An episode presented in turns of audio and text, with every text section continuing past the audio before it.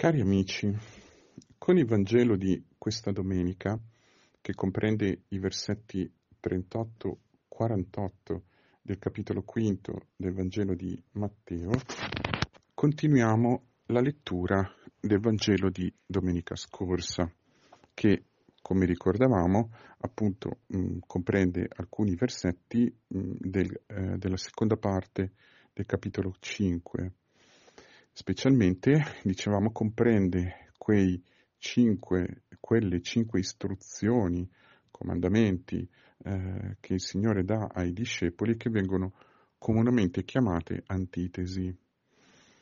Il ricordo, la riproposizione di un comandamento della eh, legislazione, per lo più della legislazione del Pentateuco, avete inteso che fu detto,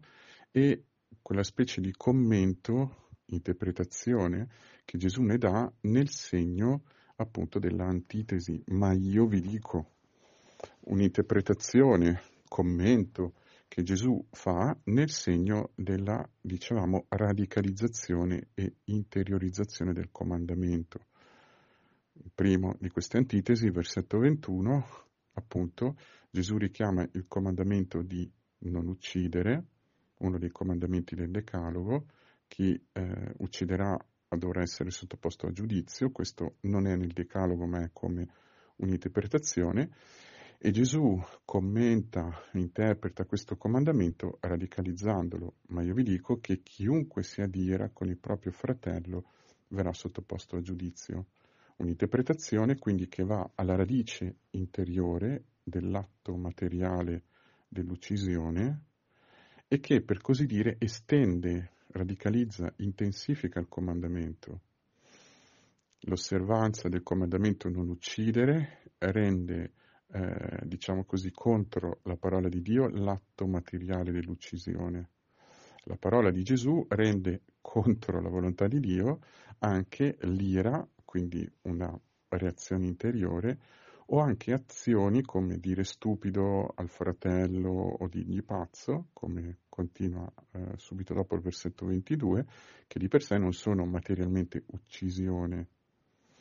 ma sono in maniera traslata uccisione, un'uccisione attraverso le parole. Quindi caratteristica di queste antitesi, caratteristica che colpisce, che ha colpito i lettori di tutti i tempi del Vangelo, è proprio questa eh, radicalizzazione, estensione, questo rendere ancora più impegnativo, diciamo così, alcuni comandamenti della legge antica. Domenica scorsa ricordavamo che queste antitesi sono tutte poste sotto il versetto 20, mh, un'espressione, diciamo così, generale, eh, se la vostra giustizia non supererà quella degli scribi e dei farisei, non entrerete nel regno dei cieli. Un versetto quindi che riprende eh, quell'associazione tra giustizia e regno dei cieli già presente nelle beatitudini e che funziona da chiave di lettura delle antitesi è interessante notare che mh, al versetto, capitolo 6, versetto 1, quando Gesù introduce un'altra parte delle istruzioni che dà ai discepoli nel discorso della montagna, in, introduce appunto queste istruzioni con queste parole, capitolo 6, versetto 1. State attenti a non praticare la vostra giustizia davanti agli uomini per essere ammirati.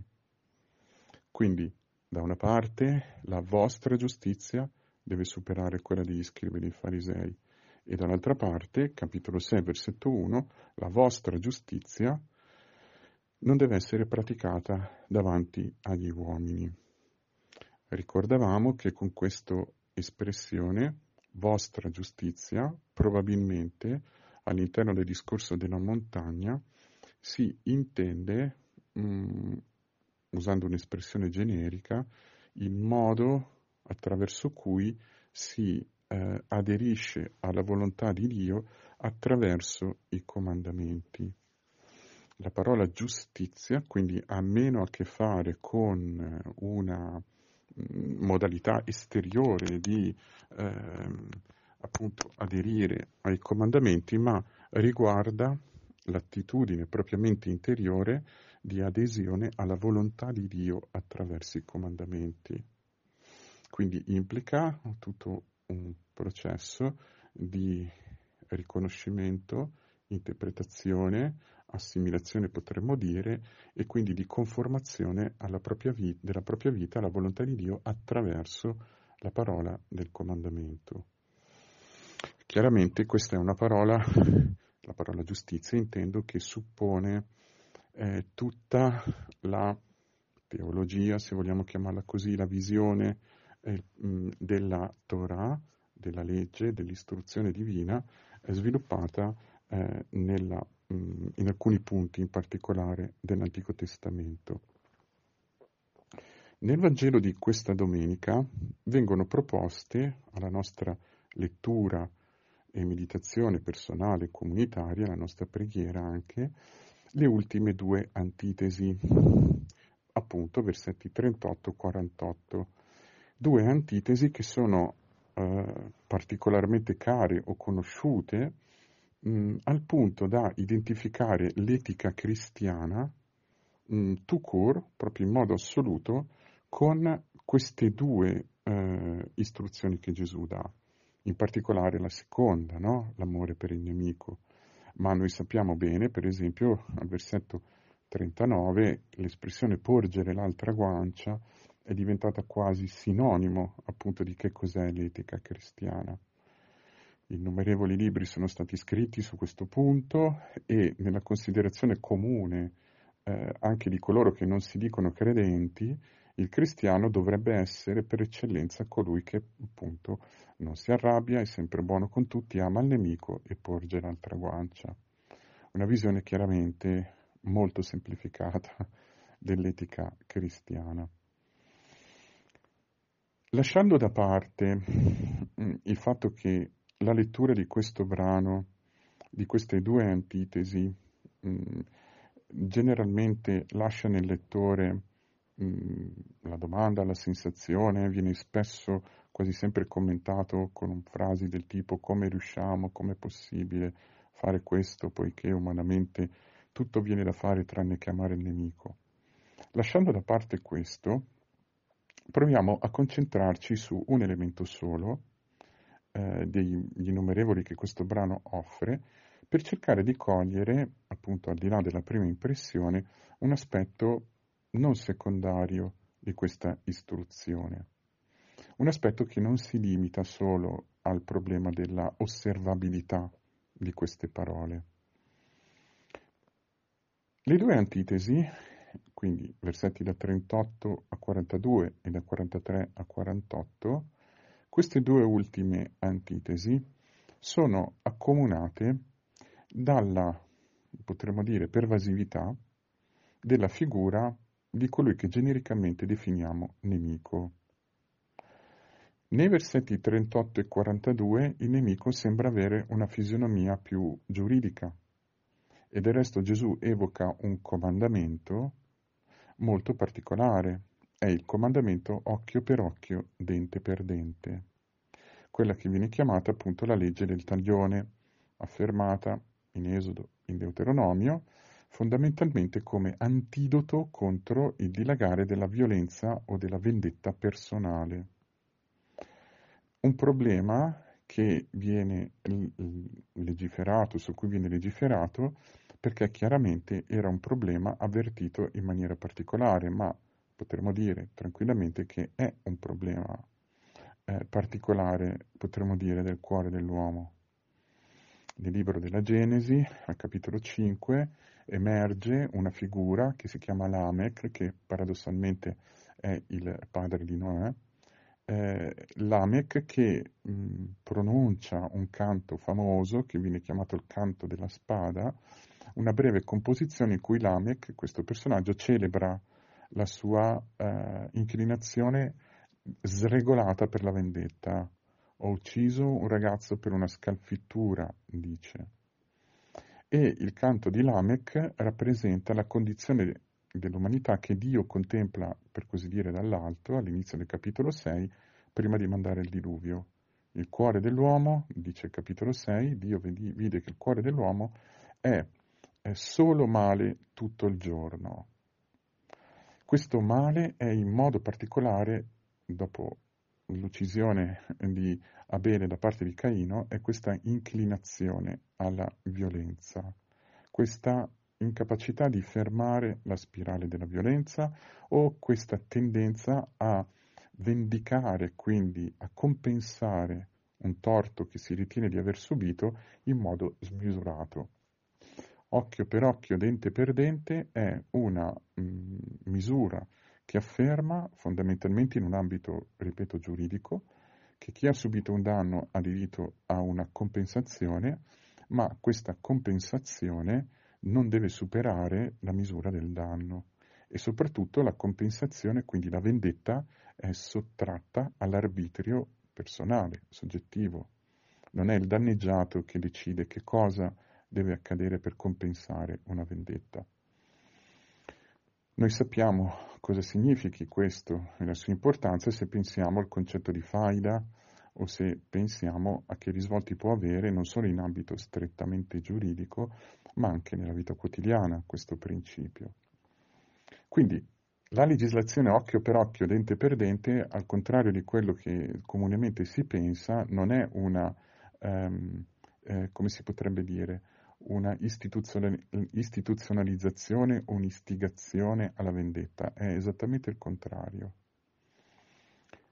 Quindi, in questi versetti, le parole di Gesù, anche il commento di Gesù, ha un carattere che sembra collocarsi sullo stesso piano. Il nemico chi è? quello che ti dà uno schiaffo, quello che ti vuole portare in tribunale, quello che ti costringe ad accompagnarlo per un miglio e, stranamente, almeno per noi, è colui che ti chiede un prestito. Questa aggiunta al versetto 42 tra eh, coloro che vengono qualificati come malvagi, non opporti al malvagio, mm, l'aggiunta nella categoria dei malvagi di coloro che ti chiedono dei prestiti può suonare strana, ai nostri orecchi, può anche suonare strano che Gesù si occupi di queste cose, ma questo comandamento si capisce bene sullo sfondo di alcuni passaggi nell'Antico Testamento in cui eh, si eh, consiglia fortemente eh, alcune persone, comunque si consiglia in genere di non eh, dare prestiti, di non concedere prestiti proprio perché il prestito mette fortemente a rischio il rientro del capitale, è in qualche modo una perdita. Qui, in questi versetti 38-42, è appunto la parola chiave, è proprio la parola perdita. Proprio perché siamo in contesto giuridico, quello che noi capiamo delle parole di Gesù è esattamente questo. Non opporti al malvagio significa in qualche modo rinuncia, perdita, a perseguire qualcosa che potrebbe essere un proprio diritto. C'è un elemento di rinuncia, rinuncia a far valere qualcosa, rinuncia um, ad affermare un proprio punto di vista. Rinuncia è la parola chiave, se vogliamo. Nei versetti 43-48 il eh, discorso viene posto su un altro piano, proprio perché il comandamento ama il tuo prossimo, che viene preso, come sapete, dal capitolo 19 di Levitico, un passaggio che è di fatto la prima lettura di questa domenica. Qui il comandamento dell'amore del nemico ha un carattere che, eh, scusate, dell'amore del prossimo, scusatemi, eh, prima di tutto, ha un carattere, eh, diciamo così, molto ampio, non è eh, definito in termini giuridici così stretti e anche il commento di Gesù non specifica, ripeto, in termini giuridici chi è questo nemico. Ricordiamoci che ehm, non nel Vangelo di Matteo, ma nel Vangelo di Luca possiamo, mh, come dire, prendere eh, questo parallelo lucano, anche se andiamo con Luca in un altro contesto, ehm, quando Gesù mm, commenta, mh, mm, risponde alla domanda circa il comandamento più grande e cita appunto il comandamento dell'amore di Dio e del prossimo, quindi questo brano di Levitico, colui che eh, gli aveva fatto la domanda, volendo giustificarsi, dice il Vangelo di Luca, gli chiese chi è il mio prossimo. Questa domanda, chi è il mio prossimo, non è così peregrina. È una domanda che noi troviamo all'interno di testi della tradizione eh, rabbinica, ma non solo, che cercano di definire appunto chi è il prossimo di cui parla il Levitico.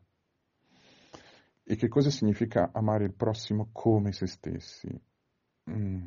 Un'interpretazione è appunto quella che il prossimo è una persona che appartiene ad una certa cerchia, ad un certo ambito di relazioni e che quelli che stanno fuori da questo ambito non sono di fatto oggetto del comandamento. Quindi ama, potremmo tradurlo così, solo il tuo prossimo. Da qui può venire l'interpretazione che Gesù richiama al versetto 43, quindi se ami solo il tuo prossimo sei anche autorizzato a odiare il nemico che è l'esatto opposto del prossimo. Se il prossimo è colui che appartiene alla sfera delle relazioni più intime e profonde, il nemico è l'esatto contrario, colui di fatto che vuole la tua morte. In questo modo noi comprendiamo quindi da, da, dalla discussione che può venire fuori dall'interpretazione della parola prossimo e che sta alla base delle parole che Gesù dice qui al capitolo quinto, versetti 43 e 48, comprendiamo quindi il significato di quello che Gesù dice. Gesù di fatto interpreta questo amore del prossimo come un amore che di fatto si estende anche a coloro che noi definiremmo nemici. Ed è interessante notare che al versetto 44 in modo particolare i nemici sono coloro che perseguitano e amare i nemici significa apparentemente in prima battuta pregare per i persecutori. Quindi qui entriamo in un ambito che non è più quello giuridico e il principio fondamentale non è più quello della perdita o della rinuncia. Qui entriamo in un altro ambito. Noi, o meglio i lettori del discorso della montagna, hanno già sentito parlare di persecutori all'inizio del capitolo quinto, ai versetti 11 e 12, dove si eh, dice, dove Gesù proclama la beatitudine dei perseguitati per la giustizia e proclama poi la beatitudine dei discepoli che vengono perseguitati per il nome di Gesù. Quindi di fatto mh, mm, si potrebbe dire che lì la beatitudine riguarda coloro che sono oggetto di inimicizia eh, per la giustizia o per Gesù.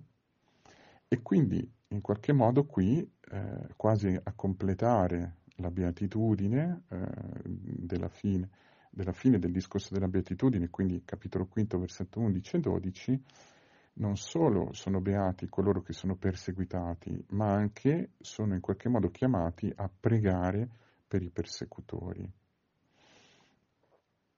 Quindi la ragione della persecuzione non è più solo giuridica, la ragione della persecuzione è addirittura al di là se vogliamo prendere questo parallelo, è la giustizia, è Gesù stesso. Non solo, di fatto nel, um, nelle parole che Gesù dice, specialmente nelle parole che Gesù dice al versetto 45, che in qualche modo dovrebbero uh, dare, esporre, mettere in luce la ragione, il motivo per cui amare i nemici, noi troviamo uh, il cuore proemete di tutte le antitesi. Versetto 45 e anche versetto 48. Versetto 48 può essere inteso sia come conclusione di questa ultima antitesi, quella dell'amore per i nemici, o come conclusione di tutte le antitesi. Dice il Signore, amati i nemici, pregate, versetto 45, affinché siate figli del Padre vostro e al versetto 48 siate perfetti come perfetto il Padre vostro. Proprio in questa antitesi, nell'ultima, e solo qui emerge il richiamo a il Padre, il Padre vostro. Una espressione che eh, viene usata nel discorso della montagna qui per la prima volta e che di fatto viene utilizzata per mh, illuminare il fondamento del, dell'etica, potremmo dire, dei discepoli, della ragione per cui Gesù eh, dà questo tipo di istruzioni. Essere figli, essere perfetti. Essere figli del Padre significa, usando la parola che viene eh, detta in Prima Pietro, imitare il Padre, imitare Dio, questa celebre espressione che viene, fatta, viene utilizzata nella Prima Pietro. Come Dio ama tutti, fa piovere sui giusti e sugli ingiusti e fa sorgere il sole sui buoni e sui cattivi, mm, quindi il cui amore è di fatto gratuito, non si aspetta niente in cambio, se vogliamo dire così. Così devono fare anche i discepoli, così deve essere l'amore dei discepoli. E soprattutto mm, questo amore, questa imitazione nasce dalla coscienza filiale coloro che sono generati da Dio, in qualche modo sono anche chiamati ad amare come ama Lui. È il rapporto di generazione. La domanda fondamentale è che attraverso l'amore si è generati da Dio, parrebbe di capire. Attraverso l'amore si diventa figli di Dio. Non solo, quindi il comandamento dell'amore del prossimo è in, fondamentalmente un invito, a quanto pare, ad essere figli di Dio, quindi ad accogliere la parola di Dio e, nella logica di Matteo, ad accogliere lo spirito, l'azione, lo spirito di Gesù, la sua persona, per essere figli, per eh, conformare il nostro amore all'amore di Dio. Non solo, bisogna essere perfetti, quindi, come è perfetto il Padre. La parola essere perfetti e perfezione noi la intendiamo spesso come mh, mm, eh, impeccabilità, eh, oppure mh, mm, impeccabilità anche in un senso banale, colui che non sbaglia mai. Quello che è perfetto è colui che fa bene tutte le cose, colui che non fa errori o sbavature. Allora questa non è la perfezione di cui parla il Vangelo. L'essere perfetti come il Padre significa in qualche modo essere in quella condizione che Gesù ehm, propone al capitolo 19 al cosiddetto giovane ricco. In questi versetti del capitolo eh, 19 il Signore si trova appunto ad incontrare questo giovane che gli pone una domanda circa la vita eterna, cosa devo fare eh, di buono per ottenere la vita eterna. Mm, capitolo 19, versetto 16 e 22, da 16 a 22, e Gesù risponde, osserva i comandamenti, tra questi comandamenti mette anche l'amore del prossimo, insieme ai comandamenti del Decalogo aggiunge quello di Levitico, e quando il giovane appunto gli oppone dicendogli io queste cose le ho osservate, cosa mi manca? Gesù dà questa famosa risposta, se vuoi essere perfetto, Va, vendi quello che possiedi, dallo ai poveri e avrai un tesoro nel cielo e vieni, seguimi. La perfezione, quindi, notate, la perfezione nell'osservanza dei comandamenti è vendere tutto, darlo ai poveri e seguire Gesù. Quindi anche qui, in questa espressione, essere perfetti come il Padre, eh, la perfezione come il Padre implica una decisione ben precisa. Implica vendere tutto, l'atto della spogliazione, della rinuncia e assumere Gesù, seguirlo come bussola, come criterio di riferimento, come luce in base alla quale plasmare tutti i nostri giudizi, tutto quello che noi sentiamo, persino avrebbe da dire emozioni e pensieri decisioni, tutto quanto, tutto il nostro mondo interiore. Le due azioni, vendere e seguire, rinuncia e sequela, se vogliamo usare i termini tecnici che vengono comunemente usati, sono interdipendenti l'una dall'altra, non può avvenire l'una senza l'altra, o comunque avvengono in questa sequenza. Se questo riferimento quindi è mh, mm, importante e chiaro, ehm, è fondato e di fatto nel Vangelo di Matteo, anzi in tutto il Nuovo Testamento, la parola perfezione essere perfetti, mm, perlomeno diciamo nel Vangelo di Matteo, ricorre solo in questi due passi,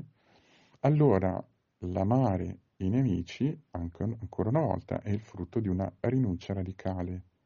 e di una decisione fondamentale per Gesù, seguire Gesù. Si potrebbe dire che l'amore del nemico è amare quindi come ama Gesù. Amare il nemico, quindi, o meglio, amare il prossimo e quindi tutti come prossimo, è fondamentalmente ehm, frutto della decisione di rinunciare a se stessi, possiamo dire così, rinunciare al proprio punto di vista, al proprio modo di vedere, pensare, decidere, mh, mm, e aderire al modo di vedere, pensare, decidere, sentire di Gesù, del Signore, che è quello di Dio. È infatti in senso proprio e profondo diventare figli. Non è un caso che appunto al versetto al capitolo 6 Gesù proseguirà le sue istruzioni, non solo appunto dicendo che la vostra giustizia non deve essere praticata davanti agli uomini, ma anche specificando Mm, che cosa si intende con questa giustizia nei termini della relazione con il padre, quindi di una relazione filiale. Il rapporto con il padre, quindi da questo punto in poi del discorso della montagna, diventa centrale, diventa importante. Quindi, per concludere, nella quarta antitesi, quella dell'occhio per occhio, dente per dente, a quanto pare è importante, è fondamentale l'atteggiamento del non opporsi, ancora una volta, della rinuncia, del rinunciare, del non attaccarsi a, si potrebbe dire, del rinunciare nello specifico o nell'assumere nella, nella propria vita, nel proprio punto di vista, la prospettiva di dover, per così dire, andare in perdita, di poter andare in perdita, di rinunciare a perseguire eh, un proprio punto di vista o addirittura dovremmo dire un diritto. Nei versetti da 43 a 48, nel comandamento dell'amore per il nemico, questo amore non appare qualcosa, qui è l'inghippo forse di quando leggiamo questo brano, non è qualcosa di volontaristico. È già un solo un paradosso che venga comandato l'amore, bisogna ricordare. Quando Gesù, capitolo 22 di Matteo, mh, dottore della legge gli chiede qual è il più grande dei comandamenti, Gesù cita anche questo, Levitico 19, ama Dio e ama il prossimo. Ma non si può dimenticare che è un paradosso che l'amore venga comandato, già solamente questo. L'amore nella nostra mentalità o secondo il modo di vedere corrente non si comanda, poiché l'amore è appunto una emozione e quindi qualcosa che non è assolutamente soggetto alle mh, indicazioni della volontà nel cuore dell'uomo. Al cuore non si comanda, appunto, no? Mh, è un paradosso, certamente, ma si intende bene o si può intendere questo paradosso ricordando che appunto amare il prossimo come amare Dio non è uno, frutto di uno sforzo volontaristico, non è frutto dello sforzo di indurre dentro di noi certi sentimenti e emozioni, ma è frutto di una decisione fondamentale, di una scelta per, di una rinuncia alla, mh, mm, ad un'esistenza fondamentalmente basata sul proprio punto di vista, su quello che sento, su quello che penso, sulle convinzioni, sulle decisioni che io prendo in base a criteri che io mi do oppure che prendo dalle fonti più disparate che non siano il Vangelo. Ecco, da un'esistenza strutturata in questo modo ad un'esistenza che fa di Gesù, della sua persona, della sua parola, quindi del punto di vista di Dio, il criterio fondamentale di tutta la nostra persona e di tutta la nostra vita. Questo è fare spazio o aderire alla volontà di Dio al punto di, mh, mm, per grazia di Dio, nella potenza dello Spirito, poter anche eh, rinunciare fare spazio nella propria vita alla prospettiva di poter rinunciare o perdere del proprio e di poter anche, in senso positivo, amare i nemici. se vogliamo dire così, poter fare spazio nella propria vita a un modo nuovo di disinnescare eh, quel mistero, quella prospettiva che è la violenza e che sta sullo sfondo in modo particolare della quarta antitesi. Chiaramente, e qui davvero concludiamo, in modo particolare l'amore per i nemici, che appunto è il più grande comandamento, eh, se vogliamo dire così, siccome l'amore del prossimo è il più grande comandamento, lo è per estensione anche in questo caso l'amore dei nemici, eh, se vogliamo interpretare così, ehm, ricordando appunto che questo comandamento eh, è, fa parte dei due comandamenti chiave di tutta la legge e che quindi l'amore è il comandamento chiave, eh, che Gesù dice entrambi i comandamenti, da questi due comandamenti, capitolo 22, eh, tutta la legge e i profeti sono appesi, ricordando che quando Gesù in Matteo dice così, questa frase, questo verbo, essere appeso, può richiamare misteriosamente la croce, come ne parla per esempio San Paolo in un passaggio, eh, citando l'Antico Testamento, ecco potremmo dire che la croce è la realizzazione piena, la visibilizzazione, ma anche ciò che rende possibile al cristiano poter vivere queste parole,